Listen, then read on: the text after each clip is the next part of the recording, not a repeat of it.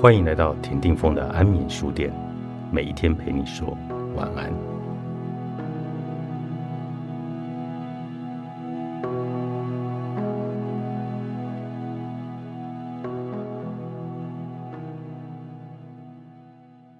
人们常常不清楚情绪在生活里所扮演的角色。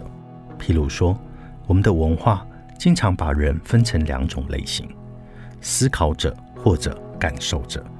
因此，有人可能会说出以下这种话：“我们这段关系的问题就在于你喜欢思考，而我喜欢感受事物。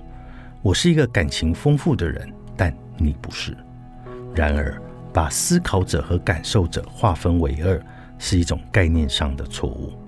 我们身为人，当然成天都会思考，也都会体验到各种的情绪。在这种时候，你就会思考些什么，感受到一些什么，并且想要一些什么。你会思考你所阅读到的内容，感觉到一些情绪，而这些情绪都来自于你怎么去诠释你所读到的观念。然而，这些想法和感受会促使你继续读下去，或者是停止阅读。一整天下来，这种情况往往会一而再、再而三地重复上演。认知思考和感动、感受、欲望都是一体的两面。比方说，如果你认为某一个人对你不太公平，那么你就会对那个人产生一些负面的情绪，例如愤怒或者怨恨的心理感受。这正是源于你对特定情境的思考结果。除此之外，情感也可以有效地影响并且驱动思考。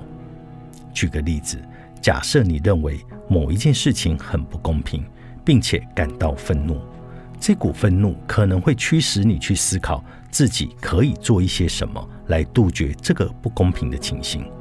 感受和情绪是你对外所展现的一个重要的部分。感受和情绪可能是正面的，亦或是负面的。他们表示出你是从正面或者负面的角度来理解那些概念、感受和情绪。它也可能是合理或者不合理的。但你怎么处理情绪呢？它却可以让你的生活品质有很大的不同。你可以强化或者削弱某一种情绪，也可以用情绪来驱使把自己朝好的。或坏的方向来前进，在检视自身的情绪的同时，也请你研究一下这些情绪背后的想法。你可以对付那些会让你作茧自缚、徒劳无功的痛苦情绪，也可以透过掌控思考来控制住思考所产生的情绪。注意你的感受和情绪，包含你的情绪和他人的情绪，不要只看表面上。那些显而易见的情绪，还要看看表面下那些你拒绝承认的感受。注意别人往往会怎么去合理化他们的负面情绪，也请注意我们是否很容易就会想到要抹灭那些从心底深处的情绪，或是我们不认同的看法呢？那么，我们来深入检视情绪在你的生活里究竟扮演着什么角色。要知道，即便是负面的情绪，也可以让你有所成长。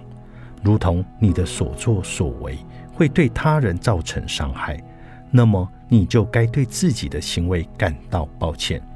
每当你产生负面的情绪时，请停下来，扪心自问：这是为什么呢？我为什么会这么愤怒？是什么样的想法或者行为让我产生了这种感受？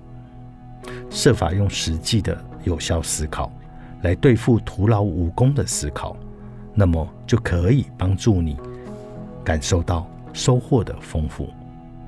这个办法是专门针对负面情绪而设的，既有分析负面的情绪形成原因，你可以找到自己思考和行为的问题的所在。但若是你并没有太多的负面情绪，有可能你可以解释成，比如。